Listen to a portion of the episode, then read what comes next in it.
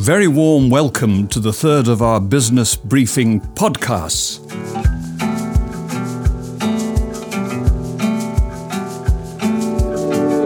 I'm John Kind, and I'm delighted to introduce you to Mark Dodd and his wife Eleanor.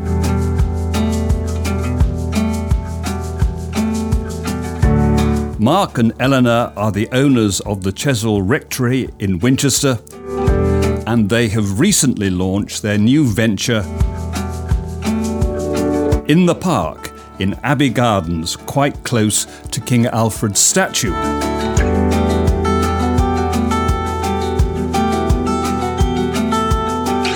So, Mark and Eleanor, can I start by asking you, how did you both get into hospitality?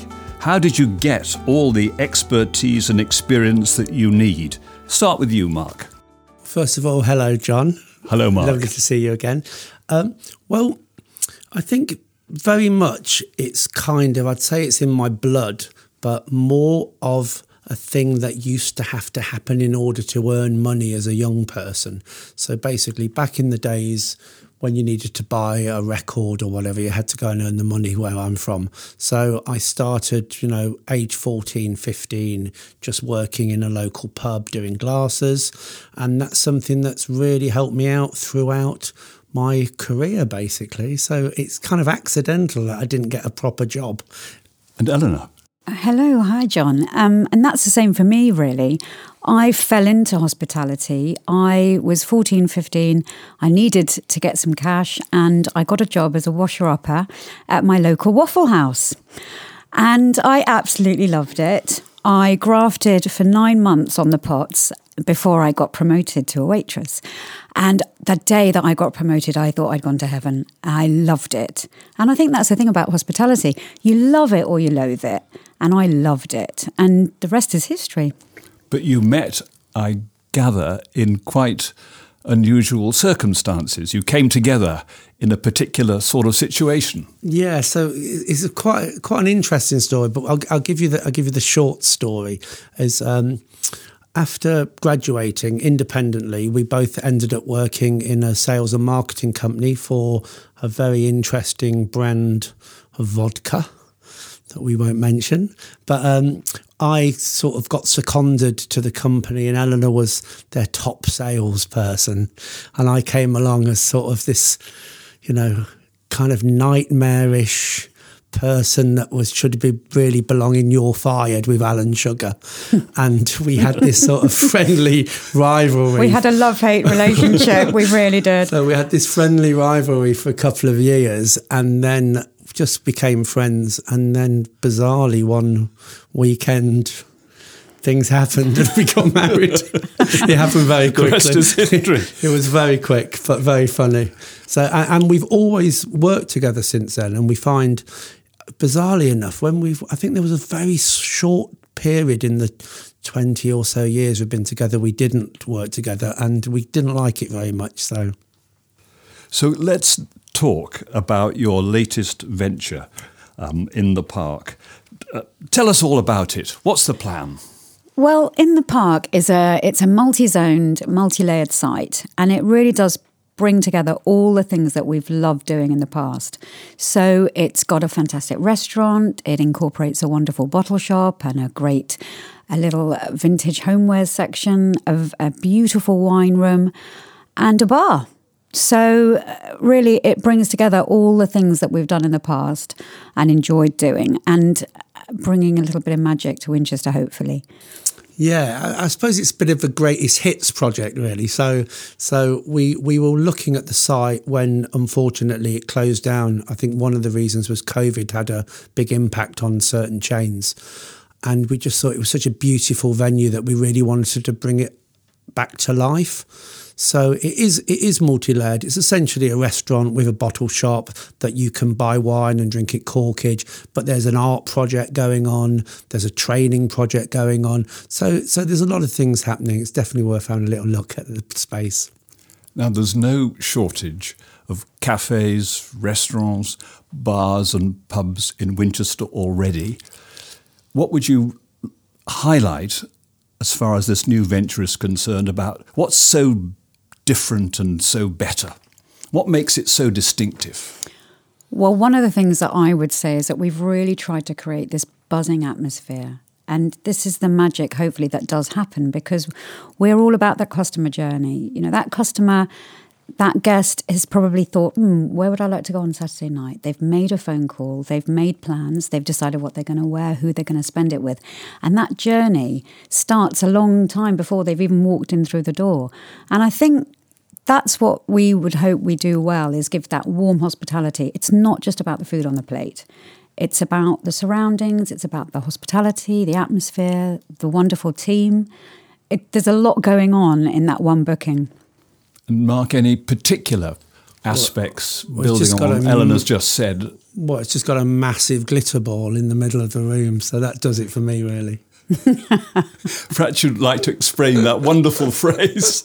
I know you've got some sort of manifesto. Yeah, Tell us so, a bit more about that. So I thought I thought we would really use this as an opportunity to really engage all our staff. So I mean, the greatest thing about what we've been doing in Winchester now, I think we've just past 13 years, is we've got this amazing, loyal bunch of friends and team, people we've worked with. And indeed customers. Yeah, yeah, well, yeah, exactly.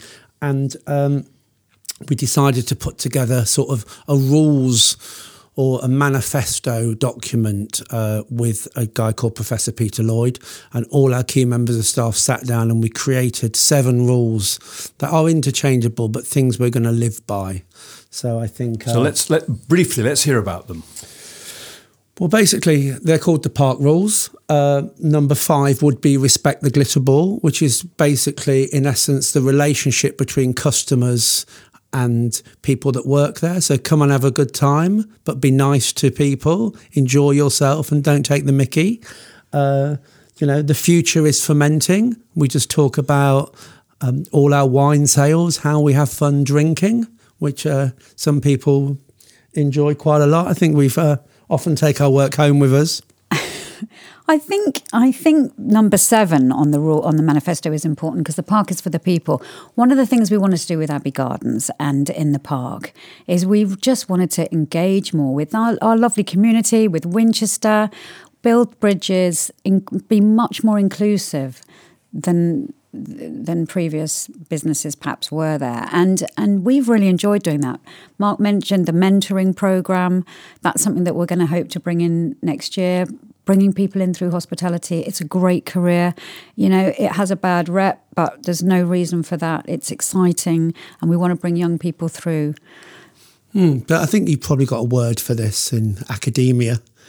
Is it called ex, experient? Uh, uh, uh, experiential, if experiential. I can A say it and B spell it. and, and that really brings me on to my next question, if I may. Can we just stand back for a moment and, and get your thoughts about what it takes more generally to run a successful hospitality business? Starting first, and perhaps quite obviously, what about your thoughts on leadership and management and being able to attract, retain, and develop high caliber staff? You know, your chefs, your receptionists, your waiters, and so on. What do you what do you do to make sure that the culture that you create is really productive? Okay, I think I better hand this one to Eleanor because historically I've been known to be a terrible manager, but I think um, I think having Eleanor as part of the business, she can deal with all that side. I think you have to have a bad cop and a good cop. And I think we're a family business. And that in itself is really important because we're not a great big corporation. We don't have huge backers and there's not endless committees.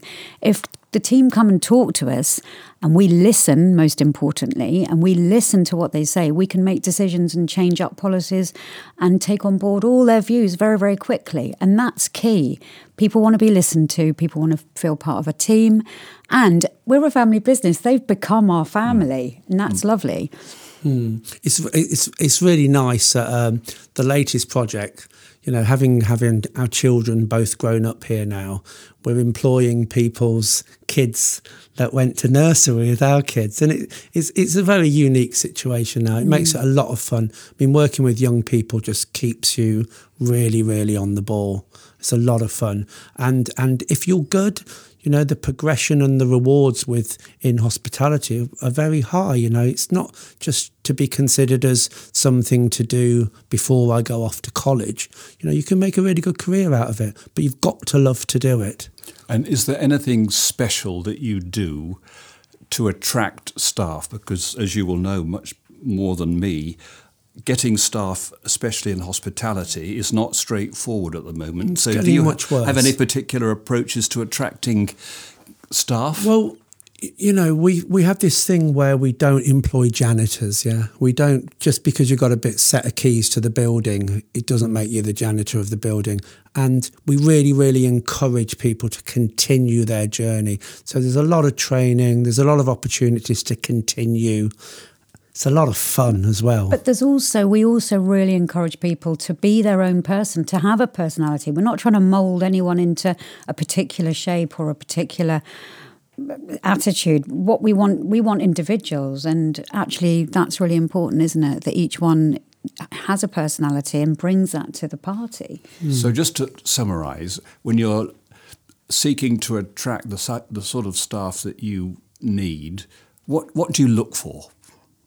When you see somebody for the first time, possibly in an interview setting, what captures your interest? Nor- normally, within the first 30 seconds of meeting someone, you know whether or not they're going to fit. And actually, we're looking for people, genuine people that, that really do care about the customer experience. They, we stick to our guns. You know, we are we, we really don't try to mold people and say there's not a set there's not a set question and a set answer. You know within 30 seconds whether or not someone's going to make it. And it's usually all about attitude and personality. Just thinking about the Winchester business scene generally, and somebody who hasn't worked and traded in Winchester before, what advice would you give to a business generally if they were contemplating coming into the centre of Winchester to make their presence felt? Possibly not in hospitality. I think you need to engage with the local community in a big, big way and understand the market. Um, you have to stick to your guns. You have to be very sure about what you want to do, and and know your customer. I think so, and also get a good accountant and do your sums because you know sometimes a good idea doesn't necessarily make a good strong business. A lot of uh, you know a lot of independents can cope with that owner occupier kind of thing where they're working all the time. But you know, if you want to have a bit of time off and get the work life balance right, you've got to make sure it's a profitable business. We're still not getting it right with work life balance. We're just completely all consumed with walking, talking, living, breathing our business. And we've got two boys, two teenage boys. So, you know, it's an ongoing it's an ongoing struggle to get that one right. And yeah, we had a really tough time at the beginning when we started our journey 13, 14 years ago with our business, but just about just about getting it right now, aren't we? And just to bring all this together, if we were having another conversation in about two or three years' time, what would you like to be saying about In the Park? Oh, this is interesting. Um, one of the things we really, really want to do there is train young people. So, you know, hospitality, vocational courses, they seem to, you know, people make a lot of noise about them, but in Winchester, they're the sort of things that their children's don't go on. They go to university. So, what I'd like to see is in two years' time, we can go for brunch and it'll be run exclusively by 18 year olds. I look forward very much to that happening uh, in, in the middle of 2023. Excellent. Well, that's it. Thank you very much indeed, Thank you. Mark Thank and you. Eleanor, for providing such an inspirational account of what you've achieved so far. And thank you very much for listening to all of this, all the bid members in the bid community. And I'll be talking next time to uh, Ross Garcia, who runs his own hairdressing salon in Southgate Street. Uh, and he'll be with Sarah Wheeler, who is described as Ross's artistic director and social media guru. So uh, watch this space. So until then, all the very best and have a good summer.